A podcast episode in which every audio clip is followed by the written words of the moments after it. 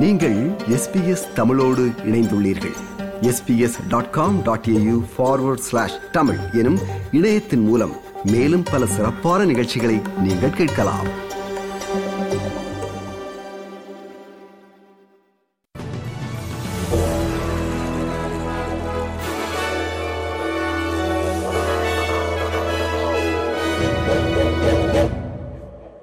நேர்கள் அனைவருக்கும் வணக்கம்.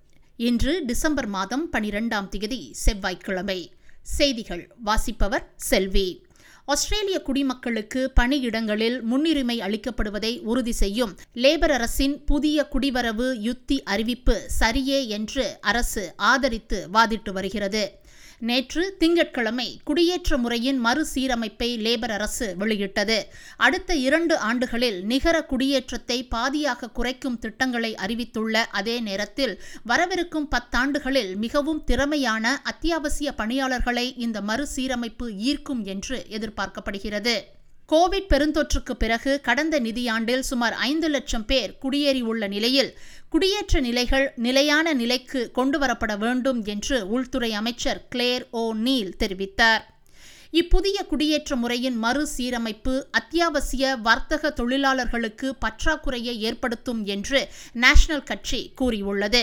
மேலும் இந்த மாற்றங்கள் வீட்டு நெருக்கடிக்கு குடியேறிகளை நியாயமற்ற முறையில் குற்றம் சாட்டுவதாக கிரீன்ஸ் கட்சி விமர்சித்துள்ளது. ஆனால் ஆஸ்திரேலிய தொழிலாளர்களுக்கான வாய்ப்புகளை உறுதி செய்ய மாற்றங்கள் அவசியம் என்று channel நைனிடம் government services minister Bill Shorten தெரிவித்தார். Whilst wanting to make sure there are skills and people available to work, we want to make sure that locals are getting first crack at the jobs and we want to restore integrity to the migration system. So I think this is, we've got the balance right.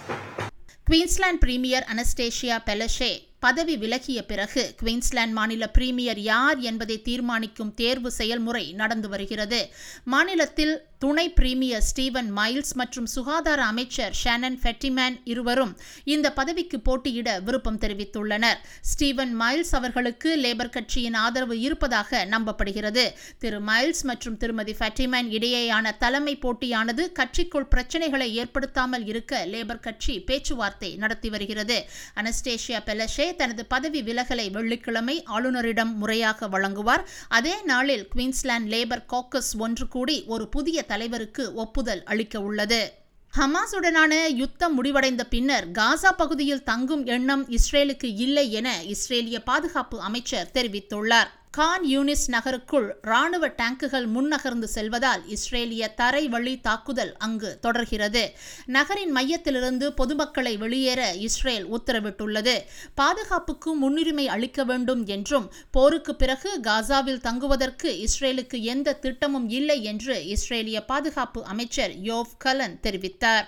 Israel will take any measures in order to destroy Hamas, but we have no intention to, stay, to stay permanently in Gaza Strip. We only take care of our security and the security of our citizens alongside the borders with Gaza and elsewhere. தேசிய மாற்றுத்திறனாளர் காப்பீட்டு திட்டத்திற்காக பெறப்பட்ட நிதிக்காக கட்டப்படும் அதிக வட்டி விகிதங்கள் Commonwealth அரசின் நிதி நிலையில் அழுத்தத்தை அதிகரிப்பதாக கூறப்படுகிறது அதிக வட்டி விகிதங்கள் கடனை கட்டுவதில் பாதிப்பை கொண்டு வருவதாகவும் மேலும் அடுத்த பதினோரு ஆண்டுகளில் அரசின் நிதிநிலை அறிக்கையில் கூடுதலாக எட்டு பில்லியன் டாலர்கள் செலவாகும் என்று கணிக்கப்பட்டுள்ளது என்று கருவூல காப்பாளர் ஜிம் சாமஸ் தெரிவித்தார். நாளை புதன்கிழமை மத்திய ஆண்டு பட்ஜெட் புதுப்பிப்பு அறிவிப்பு வருவதற்கு முன்னதாக அரசின் இந்த தரவுகள் வெளிவந்துள்ளன. வெப்பமண்டல சூறாவளி ஜாஸ்பர் வரும் நாட்களில் குயின்ஸ்லாந்து கடற்கரையை தாக்க உள்ள நிலையில் அதற்கான ஏற்பாடுகள் நடந்து வருகின்றன. Cairns Innis Innisfail Palm Island மற்றும் உஜால் உஜால் உள்ளிட்ட பல சமூகங்களை புயல் காற்று தாக்கும் என்று எதிர்பார்க்கப்படுகிறது. இத்துடன் எஸ்பிஎஸ் தமிழ் ஒலிபரப்பு வழங்கிய செய்தி நிறைவு பெறுகிறது.